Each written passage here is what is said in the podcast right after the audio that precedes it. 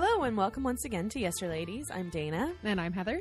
And Heather, what are we talking about this week? Well, Dana, this week we're talking about Susanna Moodie. Oh my goodness. Wow. Isn't that exciting? and she's best known for being a Canadian author who wrote the book Roughing It in the Bush. yes. So if you've heard of her before, you have likely heard of her in connection with that book. Well, and I think we can both attest, being um, former um, English literature majors in university, that if you if you take a, an English degree at a Canadian university, you probably are going to take some Canadian lit classes, and if you do, you're probably going to read Roughing It in the Bush, or at least part of it. I didn't have to read the whole thing. Did you? Uh, I did read the whole thing, but I think that was a, a choice. Okay. I don't think I was forced into reading the whole thing. I think I- you're right. It was an excerpt that we had to read, but I had previously read the entire novel Oh, okay. because I'm that big of a nerd. And Well, we'll get so it was into. familiar. It's not actually a novel. It's well, that's kind of, true. Not a novel. It's kind of. I don't know. It's autobiographical. right. It's kind of half fiction, half nonfiction, or not even quite fiction. Right. kind of novelized in some ways version of her Yeah, life. Yeah, like a series of sketches. Yeah. And yeah. Yeah. Well, yeah. And we'll talk more about that. for sure. Yeah. So, all right. So. Heather, uh, when and where was Susanna Moodie born? Why, let me tell you. this paragon of Canadian culture. Canadian culture. uh, okay, so she was born in 1803 in Bungay, Suffolk, England. Um, and she was part of a large literary family. The Stricklands were very well known for their literary productions. Um, and I did not realize that. So when I started doing research, I was like, whoa, cool. It seems to me that there's nothing better than to be born into a large literary family. like, that's the best. I hadn't realized it either, and that I felt the same way. Like, yeah, I feel like when I studied her in school, that it was more we looked at her work, and you know, maybe we got a little bit. I mean, I knew obviously that she was an immigrant to Canada from the UK, but I hadn't known either that she was a part of such a large literary family, and how successful um, some of her siblings were. Mhm. They had a huge literary output, um, and the the one biography that we were reading about her compared them to the Brontes, and Oh, yeah. linked those two literary families. And I thought, oh, how cool! Um, but yeah, her, she had a couple of sisters, Agnes and Elizabeth in particular, who became quite like internationally famous for writing the lives of the queens of England. Which I now want to read. I do. I added it to my list. It's like, oh, I gotta get on, up on all the Strickland girls.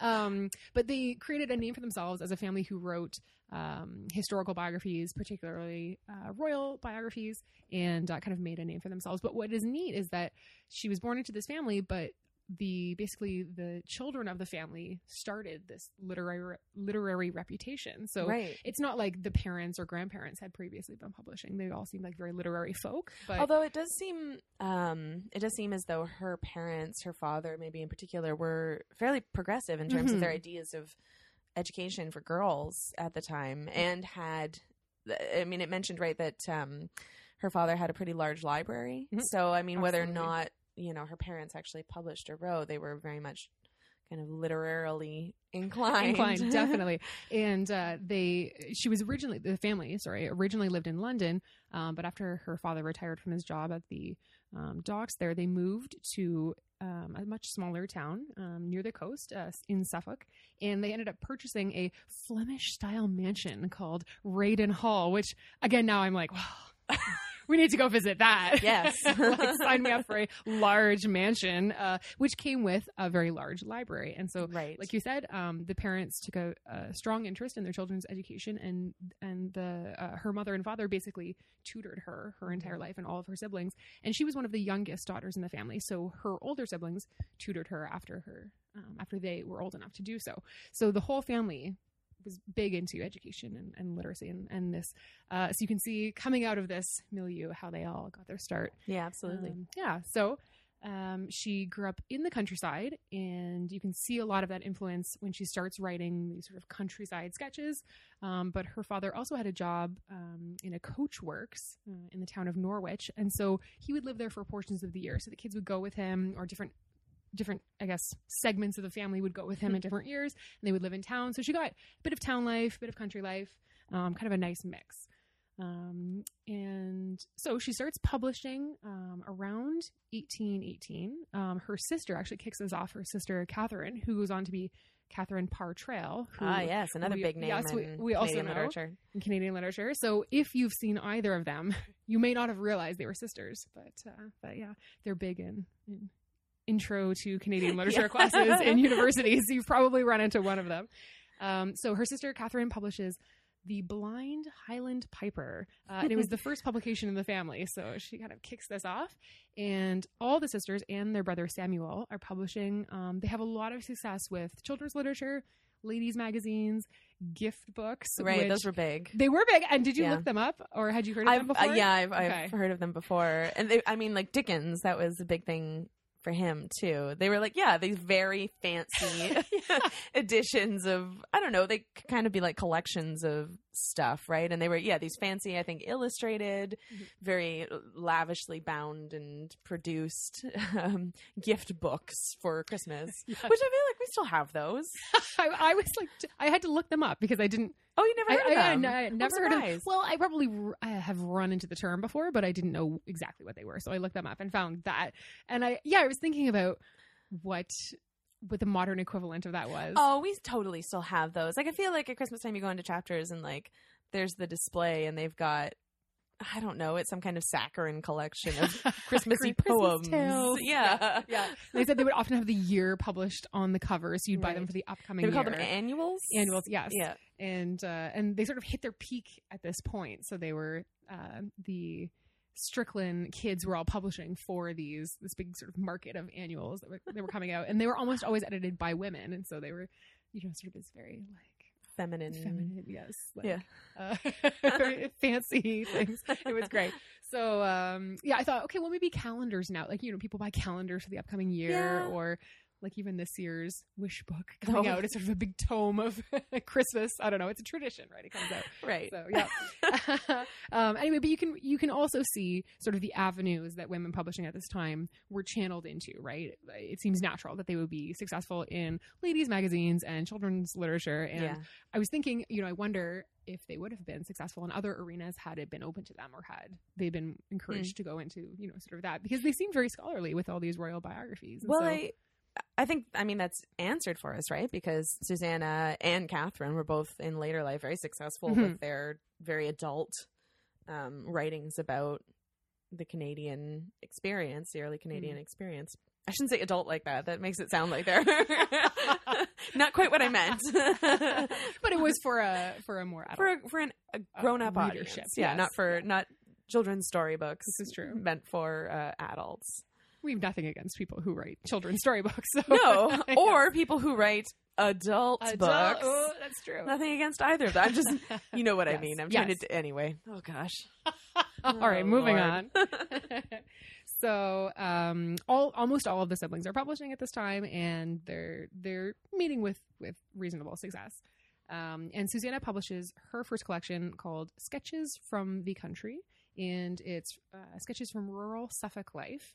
Um, and this sort of format of writing these little sketches about everyday life forms a model for later when she writes Roughing Into the Bush about Right. Canadian life. So and um, I think kind of sets up her style of Mhm. um, very descriptive about people and describing personalities and, and behaviors. And colorful characters. exactly, colorful characters. Yeah, she kind of specialized in colorful characters. which is one of the things we enjoy about her. Yeah, absolutely. Absolutely. um, all right, so uh, this is heading into an era of her life that I was also completely surprised to learn about and Yeah, super pleased. Like when you're researching someone you already admire and then you find something else extra admirable about them and you're like, yes, they're even better than I thought. This was the moment for me. So, um, entering into the 1820s, uh, Susanna got involved with anti-slavery um, and the Anti-Slavery Society Mhm. in in England, and uh, she had been corresponding with a gentleman named Thomas Pringle, and he was the secretary for this society. And they first touched base because she was writing for a gift book that he edited. It was called "Friendship's Offering." Oh, very That's nice. and uh, so they they started um, corresponding because of her her writing, but then it turned into they moved on to the topic of anti-slavery, and she got really involved, and um, they started corresponding more and became friends. And there was even some suggestion that he might have been kind of a surrogate father figure for her. Mhm. Um, so she ended up writing two anti-slavery tracts that seemed to do very well. Uh, one was called "The History of Mary Prince, a West Indian Slave," um, and the second was "Negro Slavery Described by Negro," being the narrative of Ashton Warner. The one, um, the Mary Prince narrative, I hadn't realized that that was Susanna Moodie, but I'm pretty sure I read that one. I mean, it's definitely one I'm familiar with. I've heard of the Mary Prince uh, narrative. I did not know that that was Susanna Moodie, who Hmm. was kind of ghost writing that basically for Mary Prince. Um, so yeah, that really, I hadn't realized either that she was um, into abolition movements, and that yeah made me pretty happy as well. Was super impressed. Yeah. Oh, Susanna. so those were both published in 1831, and she continued her association with the society for for quite some time. Um, and th- this was described as sort of a period of humanitarian awakening for her. So she discovered this cause and and really supported it very strongly. So in the 1830 and 1831, she starts visiting the Pringles, gets to know the family really well, um, starts mingling with um, sort of this London literary society, and she was a gentleman named John Wedderburn Dunbar Moodie. Oh, who, you might recognize that Uh, last name. Is uh, is soon to become her husband. So although not immediately, not immediately. There is a very interesting period of her life coming up, and I knew you would love it. the look I'm giving you. I think it's giving away my feelings Dana's about like, this. yes. It's, I know that was my favorite fact. when I read this, I'm like, oh my god, Susanna Moodie, you are the best. like you rock. she has this like awesome, just like I don't know, single girl in the city year, and we Right? were like, this was great. okay, so she completely breaks the mold. It's Like let's set the let's set the period. This is 1831, and she is a single woman from sort of an upper or well or upper middle, middle class, class Yeah. family. And she's literary and well educated and, and probably very respectable. What does she do? She moves to London. She Well, gets her own place. She, Well, what else? They did get engaged, right? Yes, so they're engaged after Right. meeting at the Pringles. Yes, Mhm. so she meets this young man. Everything's sort of on track for just your normal pre-Victorian, you know, female life experience. Then she breaks the mold. Uh, moves to London, gets her own place, starts publishing, breaks off the engagement with Moodie, Yeah. and is like living the high life. She's getting published, she's making money, she's you know moving in all these literary and artistic circles, and like meeting all these great people, and uh, and basically, I was really jealous of this life I in know, her year. too. I was like, Me where too. was I? I could have been Susanna's friend. This would have rocked. So uh, anyway, I think we agree this is like the best year of her life. I yeah yeah. It prob- in, in a lot of ways, it probably was. it's probably the most fun. yeah, for sure. That I know it really got me. I'm like, what? I was so taken aback. I know. You just don't expect that at this No, time and place. Not at this time and place at all. no. I can't imagine her family approving, and there's no mention of her sisters, you know, or, or her her dad coming down, or her well, brother, yet it or doesn't anything. say that they didn't approve. I mean, Right, they yeah, there's clearly didn't stand in her way so that she couldn't do this. So Right. maybe they were okay with it. Yeah. I don't know. I mean, I'd love to know what poor John Moodie was thinking. And, like, and why the engagement was broken off Yeah. temporarily because maybe he was Um, drawing a hard line and saying, like, well, no, we got to get married right away. And you can't move out on your own, Yeah. Susanna. Yeah. And she's like, Screw screw you. you. I'll do what I want. oh my gosh, I love this so much. I know, me too. So great. Back to the podcast. Back to the podcast. One of so one of the biographies described it as she took quarters on her own in uh, the St Pancras area of London, and she was pursuing a literary career at this time. So, So great. it seemed to be going really well. She was supporting herself, and this is wonderful. So, um, anyway. You go, girl. I know, right? and during this year, she has her first uh, big collection of poetry published. It's called Enthusiasm and Other Poems, um, and it's published uh, this this year, as I mentioned. Um, so the theme was transience of all earthly things. Ooh. And it's very meditative, uh, very emotional. Um, she had converted to a congregational um, uh, parish, and so she had some religious leanings, and so it was kind of outlining some of her religious thoughts, and we see some of her personality come through in this. Now that's one thing that I was reading that her um her conversion was not her parents weren't crazy about that. Her family was very traditionally uh Anglican and um they weren't nuts about I mean con- congregational we should say is um that's like Quaker Right. Um you know kind of leanings Mhm. and uh, uh, yeah, very much not kind of traditional Anglican.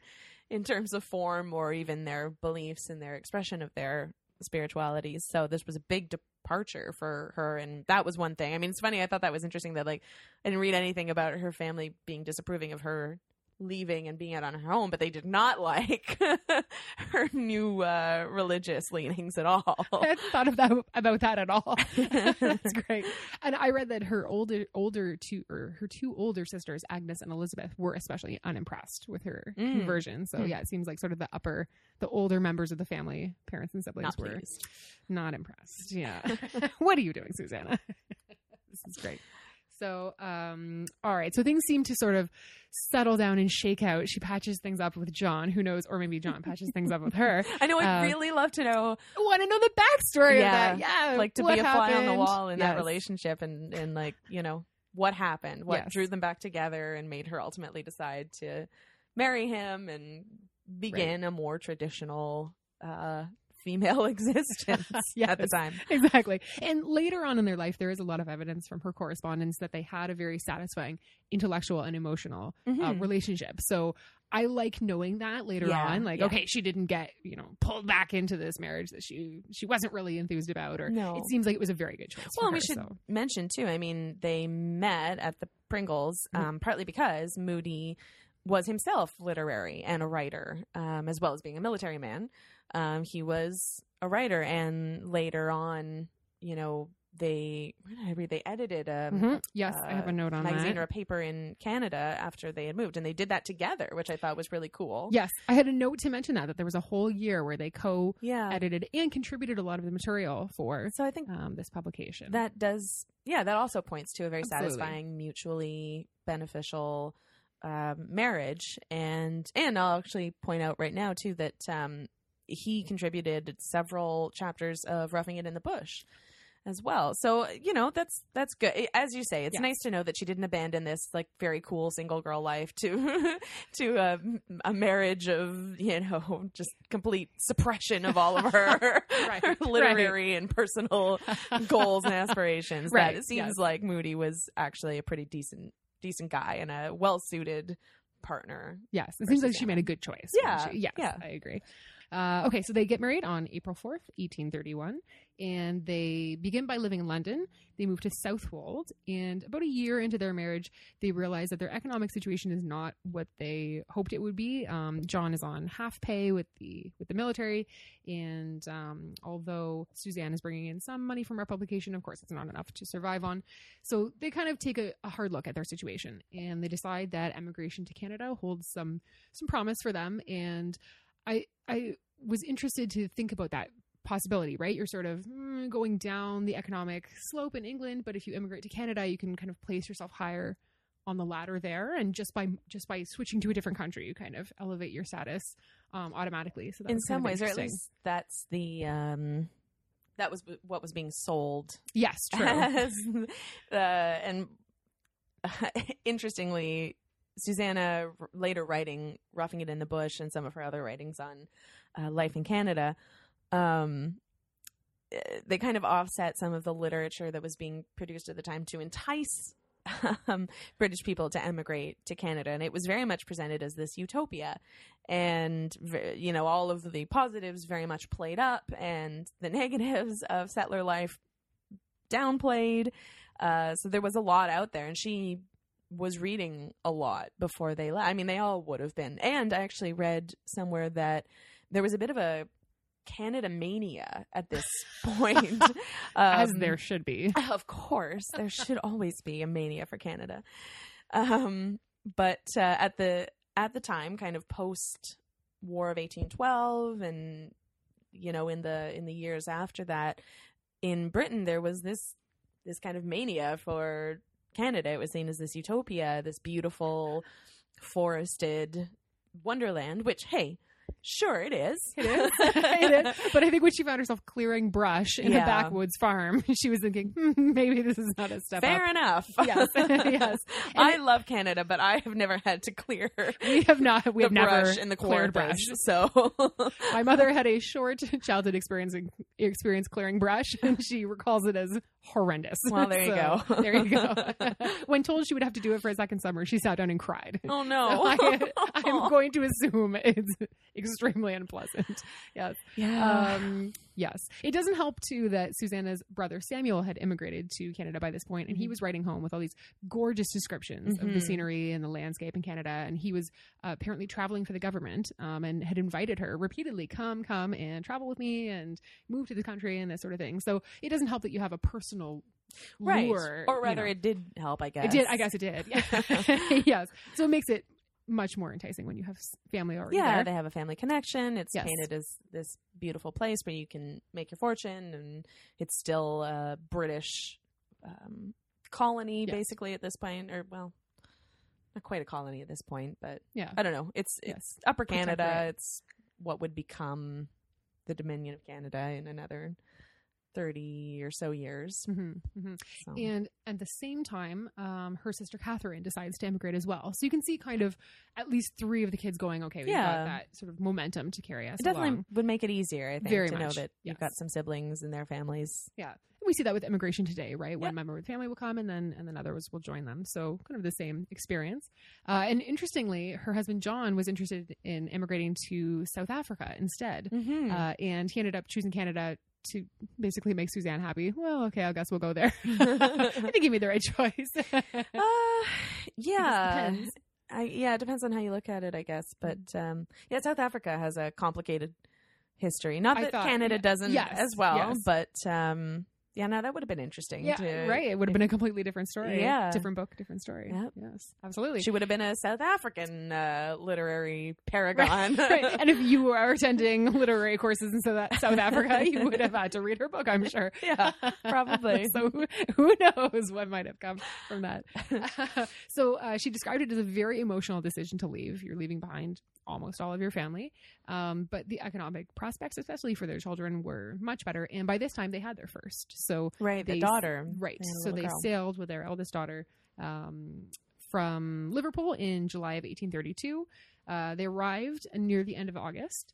Um, so you can think about how long that journey would be with a small child. Oh. And uh, her sister Catherine had sailed earlier in the year. So Mhm. So we should mention where specifically uh, the Moodie's settled. Um, and I've got a little bit of a hmm, personal connection to this. They uh, chose to settle again, like we said, Upper Canada, which today means um, kind of m- mid Ontario, mid to. I mean, I don't know. I kind of think of it as northern, but it's really it's not really northern Ontario. yes. Northern Ontario is like north, Way way north. Yeah. Um, so this is actually they settled near modern day Peterborough, and for those of our listeners who are not Ontarians, um, Peterborough is about an hour and a half, kind of northeast of Toronto, uh, driving. Um, so of course that would be a longer journey by horse. By horse, yes. And um, a crucial detail I think here is that they bought a cleared farm when they Mhm. first arrive, which I think is a very wise decision. Oh, yeah. Yes, it'd be much better to settle on a farm that you can immediately start farming rather than having to clear the entire forest first. Hundred percent. And Yes. Mm-hmm. I sorry, I was just going to say uh, about this specific location. So, uh, their settlement was kind of in and around the Peterborough area, which is in the Kawarthas, the Kawartha Lake District, and they were very close to a lake. Oh gosh, see if I can uh, pronounce it properly here. So they settled near or right on, I guess, Lake Katchewanooka Uh-huh. which is part of the Kawartha systems system of lakes. And it's actually it's funny because when I when I read that they settled near Peterborough, and I kind of had known that before, but had forgotten. Well, I called my dad this morning and said, "Can you remind me again, like?" Peterborough is near, and it's it's very close to this uh, lake. Again, part of the Kawarthas called Stony Lake, which is where my father and his family used to vacation every summer Ah. and he vividly remembers uh, boating um, through the Kawarthas, and in particular, they would boat from where they would stay on uh, Stony Lake, which was a place called McCracken's Landing. Isn't that great? That's awesome. so great. So they would they would take the boat from McCracken's Landing down, and you kind of go a little bit south down through to um, um, Lakefield, which was a town where they used to go and they would get ice cream and stuff. And that's actually Lakefield is the nearest actual kind of town that uh, the Moodie's settled right Ah, by. So Very nice. yeah, kind of thought, oh, that's kind of cool. Ah, so and we're- I, we've, you know, my family when I was little, we didn't go every summer, but we we did um, at least once uh, visit Stony Lake, and I mean, even just if you're not familiar with the area, it is a beautiful, beautiful area. The Kawarthas are are amazing. All the lakes and the the trees and the the vistas. it's one of the one of definitely one of the beautiful spots in the province, and uh, so it was a you know a lovely area to settle. But again, when you're like clearing that land, or even even moving onto a cleared farm and having to deal with the brush and the farming and the just lack of everything, Hmm. um, the beauty probably like it doesn't make up for everything after a while. its impact fades. yeah, You're surrounded by mosquitoes and covered in sweat. exactly Had a whole day of labor with very little Yes. food. Very little food. Probably not very good food. No. yes, absolutely. Um, that's neat. So where they once where they settled, we now vacation. Yeah, exactly. I know, and now. I'm like, I really want to go again to that to that area and and uh, see if I can visit the old Moodie Hmm. homestead, or at least see that area and kind of try to picture what that would have been like That's at the neat. time. That's neat. yeah, I bet there's some kind of I would think there's a marker or- plaque or, right, yes. something. Something. there's a lot of plaques everywhere. we have a lot of plaques in Ontario. yeah, we, we love plaques, so I'm sure there's a plaque. There's probably at plaque. least a plaque. Very nice. All right. So uh, the cleared farm, unfortunately, did not work out very well. Um, they ended up losing some money. The farm was not much of a success. Um, so within uh, a, a year or two of arriving, um, they ended up selling the farm in 1834 and moving to an uncleared uh, plot in Douro, which was a backwoods township. Uh, this is just now north of Peterborough. I do not know if I am pronouncing oh, I don't know. I can't help you correctly, but we're gonna go with that. Sure. Uh, so they've basically moved down a notch in farm life, and now to the uncleared property. So starting all over again would be really disheartening, and starting all over again, having to clear brush sounds even worse. So or clear the land. clear the yeah. land. Oh boy. So, um, th- what was nice about this move, though, is that she was closer to her sister Catherine Parr Traill and her brother Samuel Strickland. So nice to be closer to family, but now um, harder, harder manual labor. Um, and it doesn't take long. It takes only about five years before they just decide to abandon farming. Um, and this was triggered partly because her husband was offered um, the post of sheriff in the Victoria District. So Mhm. today's Hastings County uh, used to be named Victoria District. So uh, Catherine's husband was the sheriff for a number of years. Uh, uh, so- Susanna's husband, you mean? I'm sorry, Susanna's husband. Um, so you can see, I can only imagine how happy they must have been if they weren't enjoying farming, and uh, you know it's not going well, and life is kind of drudgery. Uh, to be offered this position and a sort of way out of this Right. lifestyle. So, what year was this that they moved? So it was uh, 1840 that they moved to Belleville. He was offered the position in 1839. Right, and they were there for a number of years, right? Yes, they were in Belleville for many years. Yeah. I think Um, upwards of 20. Right, so kind of a town life. Yeah. So at this point, um, when they've moved to Belleville, Susanna starts writing again, and I believe you know she was probably keeping some journals or making some notes during all that time that they were living in the in the backwoods in the brush or the bush, I should say, as uh, she refers to it. Um, so it's it's in these years that she starts compiling her most famous work, and she wrote later on she would write other uh, books. Uh, one that kind of talked about their their journey, their decision to emigrate, and then their journey over, and then um, afterwards another one describing their life basically in Belleville. But the uh, the one that she's most famous for, of course, is "Roughing It in the Bush," and the full title we should mention is "Roughing It in the Bush" or "Forest Life in Canada." which is pretty great. So uh, this was published in London in 1852, and the Canadian edition, I was very surprised to read, didn't actually come out until 1871. Oh. So almost 20 years later, Hmm. uh, before it made it to Canada. Now I believe I read that it it actually had American editions before it had the Canadian edition. Um, Yeah, she was working on those in the 1850s to the 1880s was when they were being published, but as early as as the early 1850s, so much earlier in in the U.S. than in Canada. yeah, Yeah. which is uh, again rather surprising, but um, Canada was pretty backwoods at the time. yeah, just I guess less America publishers. was more established, and so I suppose Yeah. that's that's part of it. Um, of course, now copies did make their way to to Canada, um, probably British copies, and I guess maybe later American copies. So it's not like the Canadians didn't have access to it, but there wasn't a Canadian edition published in Toronto until 1871. Hmm.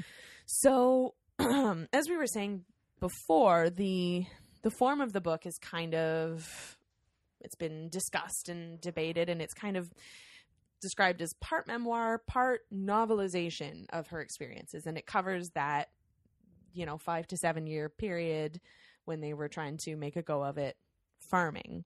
Um, so it ends up being this chronological series of sketches um, and as i mentioned about three chapters were contributed by her husband. And basically it's depicting their settler life in 1830s upper canada.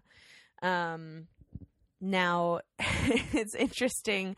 People have commented that this this work it's in a lot of ways it's like some of the literature that was being produced to get people to come to canada but uh, susanna moodie's vision of canadian life at the time was much more uh, grim and in a lot of ways probably a lot more realistic yes. um, than these portrayals that had Canada depicted as this this just beautiful utopia where you barely had to touch the land and you know- Fruits would fall from the trees and all sorts of exactly, yeah. just absolutely amazing. A very diplomatic website I looked at called it less optimistic Less than other. Pioneer Chronicles. yes. Absolutely. and, but it was it, it does stand to point out that it was less optimistic than her sister's account of, yes, of life in was. Canada. Uh, I saw the contrast. So Catherine Parr Traill's book, which was The Backwoods of Canada. Um, I'm not sure if that was published about the same time Hmm. or after or when exactly, but they were compared.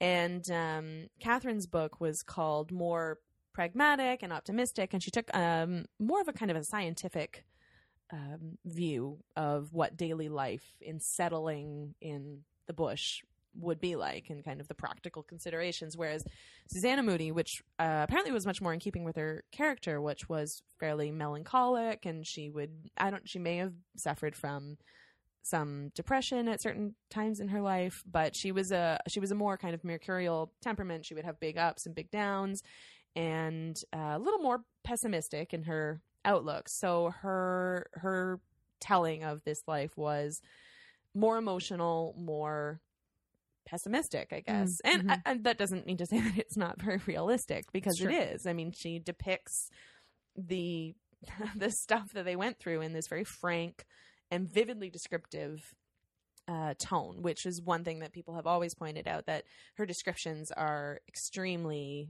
um, vivid. As I Mhm. said, you know, her Mhm. both her descriptions of the landscape and of the people that they encounter.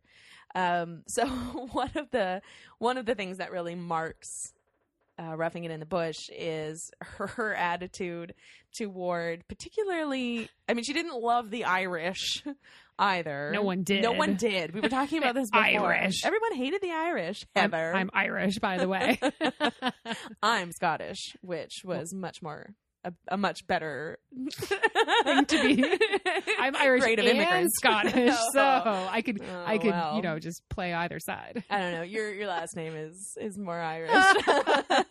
anyway, um, that was very common at the time. This Yes. this prejudice against the Irish and lasted for a very long time. There's always been this kind of attitude about the Irish. Poor Irish. I know, Oh, it's very not deserved at all, of course. yes. Um, but so she did. She didn't like the Irish, but even more so, were her depictions of the American settlers, The the Yankees. Yankees. Yankees. Oh, those damn Yankees. Dirty Yankees.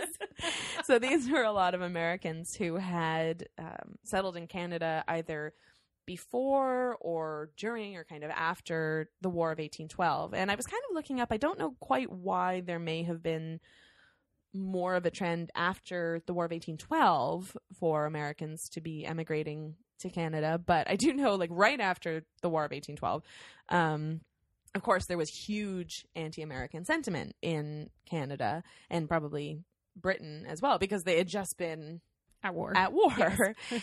um, so there, yeah, they didn't. The Canadian settlers they did not love the Americans. They saw them a certain way. Um, and I mean, these are Americans who a lot of them were were loyalists who had perhaps moved after the American Revolution, or I don't know, were avoiding the war in the U.S. Or anyway, there were a lot. It seems like a lot of their neighbors, most of their neighbors, maybe even were uh, former Americans, and she did not like them. now, granted, I don't know how much of her her portrayals were exaggerated, but the way she writes about them, yeah, they didn't sound like great people. sound like all these losers. Like, oh my god, hanging out around them and just causing trouble. And I mean, I don't want to use the term white trash, but I was going to say hillbilly. Like they, they seem kind very of the hick attitude- backwoods. Yeah. yeah, yeah. It's kind of the picture she paints, which which is so funny to read now, and because you know we have this sort of friendly animosity with the states, right? And Mhm, yeah. we always think, oh, the Americans, right? And like, what are they up to now? And so it's so funny to read something from like the 1800s that's still condescending in a very polite Canadian way. Like, yeah. although I, I, I don't know if she would even be polite, but well, I mean, her and uh, she she was meaner, I think, than. But again, I don't know. It seems like the stories that she tells about them. So, like for example. like she couldn't have made all of this up. There No, I mean she gives of yes. specific stories. So I don't know if it was just a, per, a certain personality type, a certain American personality type that like to emigrate to Canada and just be like the worst neighbors ever. settle around them, all around them. I don't know, but these people did sound pretty awful. so she talks about um one episode fairly early in in roughing it. Um they've they've just settled on their homestead and she writes like it's the first day or like barely even they've they've just moved and they're like unpacking and they're in this little hovel that they thought was going to be so much nicer and it turns to, to be this like pigsty kind of a place and all of a sudden this this like teenage girl shows up um who announces that she's Emily and starts immediately putting into effect this apparently local custom of borrowing Oh yes, things. right. I, I, I'm saying borrowing with air quotes because it was this system that Susanna Moodie came to quickly realize was not so much borrowing as just like absconding with. Just taking. just taking all of their stuff. So like she shows up and I love the way so the method I guess was this this Emily shows up and she's very brash and very Susanna Moodie being this proper English girl is completely taken aback and horrified by this ruffian's behavior who and then says to her that I'm just as much a lady as you are, kind of a thing. She's dressed in rags and she's like her knees are showing and like her dress is really low cut. And uh So what would have been basically a street prostitute in, London Yeah. is now showing up on her doorstep, and Claiming take- to be a taking her lady. stuff and Yeah. telling her they're the same. Yeah. so this girl shows up with this um like glass decanter and says here we're uh my father wanted me to send this over to you. We're gonna lend it to you for your whiskey. And Susanna's going well thank you but we don't need it. That's okay. Thanks. We we've got our own bottles. We're okay. We don't need it. And she's like no no. He told me to leave it. I've got to leave. It i've got to leave. It and she puts it down and leaves it. Susanna's like okay. So the next day this girl shows up again and says, "Oh, we need that. We need that bottle back." And Susanna, of course, goes, "Oh, yes, of course. I didn't need it. I didn't use it. So here it is." And Emily proceeds to say, "Okay, well, you're not going to give it back to me empty, are you? That's just cheap and rude, basically." so Susanna realizes, you know, what the what the ploy is here, and has to give her. Uh, I guess they didn't have any whiskey. She had to give her rum that they were saving for the workmen or something. I don't know. So Emily goes away with this full bottle of rum, and then proceeds to show up like every single day afterwards with more demands to borrow all of these things, which of course are never returned or are returned in such a terrible condition. And so later on, they go on to meet, and this is just the best name ever. they meet Emily's father, who goes by the name Old Satan. and old Satan, apparently, on the very first day that the Moodie's get their brand new plow that they desperately need to break up the soil to start farming, this very rocky soil, and they really need it. So he shows up on like the first day they get this, and old Satan takes it away, and uh, just when they most need it, and then finally returns it just completely destroyed. So. and they learn later on that old Satan had his own plow that he didn't want to like mangle on the rocks that he needed to bust up in his own fields. So he took theirs. and then returned it. So this is the the kind of things they're dealing with. And so she's painting this picture of these these Yankees being Yankees. very deceitful and dirty and rude, borrowing all their stuff. Just awful neighbors. So uncouth. The worst neighbors you've ever Worst. had. Later on she talks about um okay, and I was thinking of another thing too.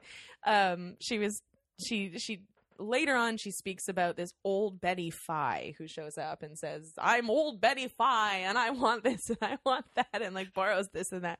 So it was making me laugh because Susanna uh, is announcing all of these Americans and they all go by old, old so and so, old so and so. And it made me laugh because it's kind of a family.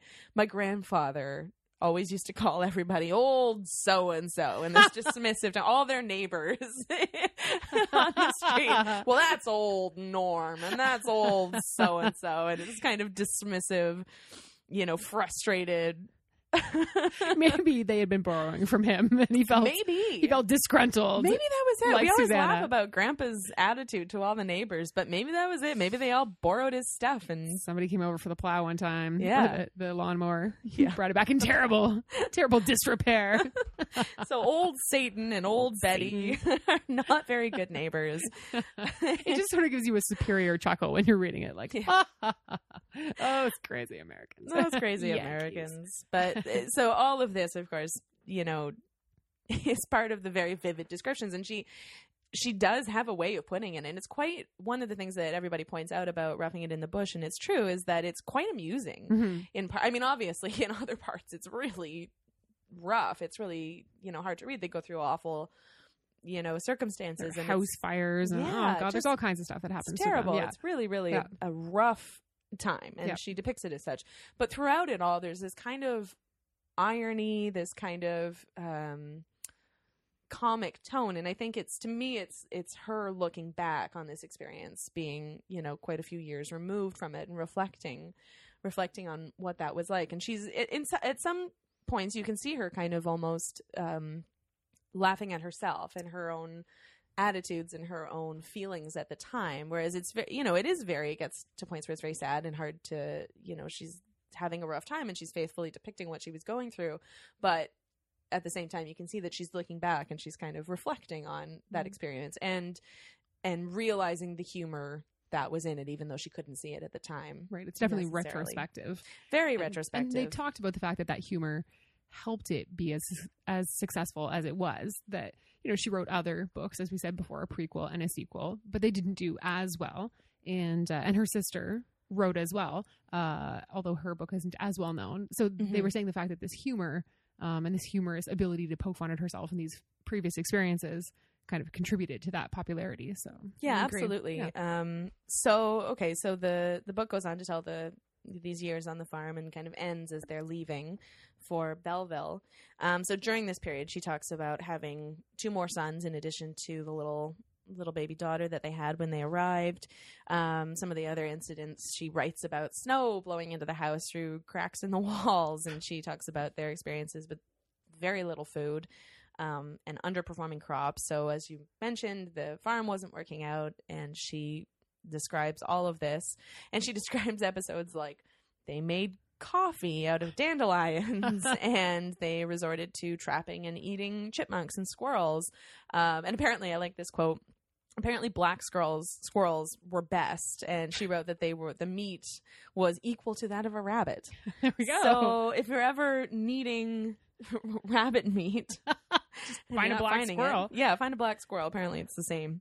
your your dinner guests will not be able to Well, tell they, the difference. they can't tell the difference. No, I detect a hint of squirrel. No, No, no, no, sir, it's it rabbit. is- it is rabbit. how dare you? what are you suggesting? now, unfortunately, also at this time they resorted to. This really got me.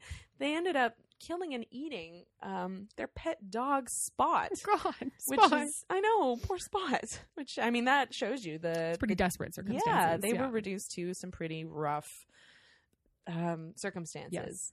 And um, so you can see why her attitude to Canada at the time was not great and she definitely she's she pulls no punches in writing about her feelings at the time her and her uh, her servant girl and her husband and just how they felt about this she did not like canada she was not happy with it at all. It wasn't what it was supposed to be or what she thought it would be, I guess, and she was just miserable, understandably. So um, that's part of why her her writing about Canada is set apart from all of the other, you know, I'm sure tons of pieces that came out about how glorious Canada was because she was she had this pessimistic attitude and she was telling it what like it like it was and when roughing it came out there was a certain amount of criticism and offense Yes. taken by Yeah, some um, pushback.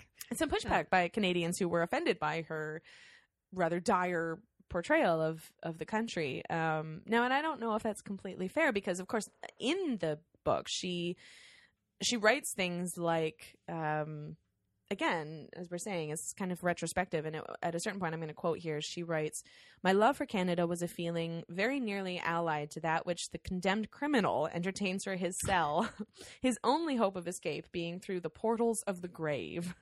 so things like she writes things like that, and people get offended. But to be fair, later on in the in the book, and actually not that far along, I mean, fairly early in the book, she writes again. We're seeing this reflective attitude. She writes that now, when not only reconciled to Canada but loving it. And feeling a deep interest in its present welfare and the fair prospect of its future greatness, I often look back and laugh at the feelings with which I then regarded this noble country. So she she was writing about how she felt at a certain time and place, and I think her feelings were completely fair and justified, Yes. given what they went through.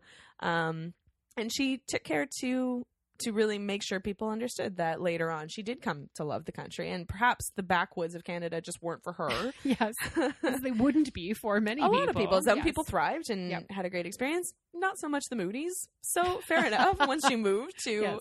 uh, this small town, she found that that life suited her much better, and she came to love the country. Mhm. Um, so I, I was reading something else about kind of um, the the critical reception in in all of the years since Roughing It in the Bush came out, and like we said, it's something that is studied in high schools and universities, and a lot has been written about it. Um, and um, that's one of the things that is discussed. That it kind of she has this kind of very Canadian attitude, kind of this humble feeling about the country, conflicted, not the kind of brash nationalism that you sometimes get in, into. in the US, but are more kind of Canadian, measured, pragmatic, slightly at times more pessimistic um, attitudes toward the country. And I think that's partly why she so speaks to our national identity and our, our national literature. I like that. I Mhm. like that. Neat. Yeah. And Margaret Atwood later wrote Yeah. uh, The Life and Times of Susanna Moodie. So, uh, what was it called? was it it- the sorry, sorry, misquoting. So yes exactly. And margaret atwood kind of con- continued this tradition uh, again for those of you who don't know margaret atwood is a very well-known canadian author um, has written a lot of very famous novels over the years. And in 1970 she put a put out a collection of poetry entitled the journals of susanna moodie. And she basically um, and I, from what I understand, it's not just reflecting on roughing it in the bush, but reflecting on all of Susanna's Yes. life so Yeah. kind of before and and after that and it's this series of poems that kind of modernize susanna moodie's experience um, and again i feel a little ashamed to say i've never read any of them but i nor have I. i intend to now Yes, I agree. And that really, uh, Atwood's book really helped repopularize Moodie's book as well Mhm. because people were reading Atwood's and going, "Oh, what's this original text?" and and sort of bringing it back into the literary canon for Canadian literature. So that was a positive for sure. oh absolutely absolutely so at in the afterword of the journals of susanna moodie um, margaret atwood i think had a really nice quote um, the way she was thinking about susanna moodie She writes that Susanna Moodie has finally turned herself inside out and has become the spirit of the land she once hated. Um, so as Margaret Atwood is kind of experience or um, exploring the inner life of Susanna Moodie, this is how she feels her progression goes. That she she suffers and she goes through this life changing, really difficult experience and in the end comes to know herself and the country better and comes to as margaret atwood says embody the spirit of the country. Hmm, it's neat. It is neat. It's pretty nice. Yeah, I think Susanna Moodie, in a lot of ways, is kind of very representative of the Canadian experience, or um, some of the Canadians' Yes, experience yes. and outlook. Nice. Yeah. Okay. All right. So we'll just wrap up the end of her life with a few Yeah. last little details. And uh, um, so she published Roughing It in the Bush during her lifetime and a number of other books as well. Um, but then went through sort of a, a dry spell. Mhm. And uh, there were many years in Belleville where she wasn't publishing after her initial sort of literary flourishing when they arrived. Um, and there were quite a few rough years in the 1860s for Susanna and her husband John. Um, John had lost his job as the sheriff, and uh, they had to move to a small cottage. Um, but before they did that, uh, John offered uh, one of his sons all of their property and all of their belongings in exchange for taking care of the two of them for the for the rest of their lives, so sort of indefinitely. Um, which seems like it would have been okay, except they didn't care for his wife, so they didn't care for his, their daughter-in-law, and they didn't get along. And when the son and daughter-in-law decided to emigrate to Delaware, uh, John and Susanna did not go with them. So uh, they ended up getting a little cottage just outside of uh, Belleville and and living a, fairly impoverished life. Mhm. Uh, Susanna took up painting again. She uh, had formerly painted a lot of flowers uh, as a child and and a young woman, and started this again to bring in some supplemental income. Um, so you know they didn't they didn't end in abject poverty, but it definitely was not easy. And and her husband's uh, health was declining, and Mhm. so um, he ended up passing away in 1869. Um, and after that, she moved in with her son Robert, uh, and he lived in Seaforth and later Toronto. And she was she would stay with friends in Belleville as well. She kind of moved around and stayed with a variety of people. And at this point, she had a large correspondence, and, and you know was still enjoying life and very much still active and Mhm. and uh, while not Well, and uh, uh, because of her writings, Mhm. uh, fairly well known. yes, and have many connections. Yeah. and, and uh, you know people on both sides of the American border and and in England as well. So so you know sort of a I guess an international influence, although in a, in a small scale way. Um, and uh, so she, it seems to be sort of a pleasant um, end of life. Um, and she passes away in 1885 in Toronto and was brought back to Belleville to be buried with her husband. So you can go there today and, and visit their graves. And which I would um, like to do. I, think. agree. I was thinking that the next time I am in the Belleville area, I uh, would like to stop by. That'd be neat. Yeah, it would be very. I'm sure there's a plaque. I'm sure. I was thinking the same thing. There's probably a plaque. Always a plaque. yes. Oh, so Susanna Moodie, she's uh, a very Canadian figure. Mhm. Agreed. um, and a pretty neat lady. And uh, I mean, even having known a certain amount about her and having read at least some of her work, um, I thought I knew, I guess, more than I did. It's always so cool, as you said at the top of the podcast, to discover all of these things about somebody that you already admired. yes. I was um, pleased to learn so many yeah. other fascinating portions of her life and, and a very features. complicated, Mhm. um, intelligent, well educated, um, literary woman. deeply feeling Yes. yeah um witty witty woman and i would really recommend i mean it's widely kind of agreed that roughing it in the bush is susanna moodie's best work um and i i think you would too probably highly recommend it Absolutely. it's good Yeah. reading like It even is- now it is fun. it Yeah, it's- holds up yes. it's, it's not a dry No, it's entertaining. And she's Slog. got these crazy stories of yeah neighbors and events and life in the bush. Mhm. And yeah, it's it's still It's- very fun to read. it's quite funny and her if only for her depictions of these american neighbors. They're quite amusing. It's quite the uh, we will lure you to her book with with those. Tales of old satan. Yes, old Satan. go back and read about old satan. But yes highly recommend um, susanna moodie's roughing it in the bush.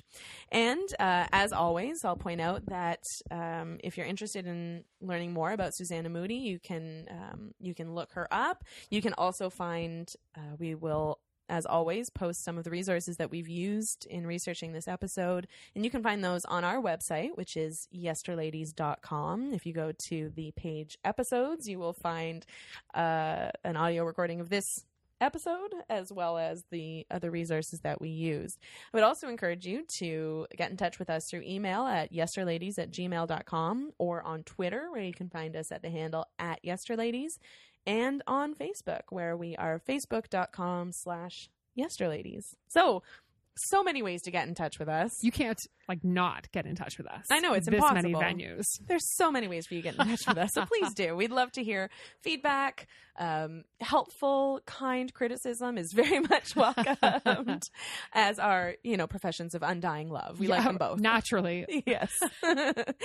and we should point out that we are always looking for topic suggestions. So if you've got a woman in history or a topic topic related to women in history that you'd like to hear us discuss, please let us know. We'll definitely add it to our list and we really want to know what what you would like to hear about. We've received a, a couple great ones Mhm. from listeners so far. So we we've would- got a long list ourselves. We do, We, we can't do. think of everything. So we want to hear from you. What would you like to hear from us? And I will just close by saying please subscribe to us on iTunes or through whatever podcast app you like to use. And if you do subscribe to us on iTunes, uh, we would encourage you to rate and review us. That would really help us out. So, uh, once again, I'm Dana, and I'm Heather. and thank you for listening. Thanks.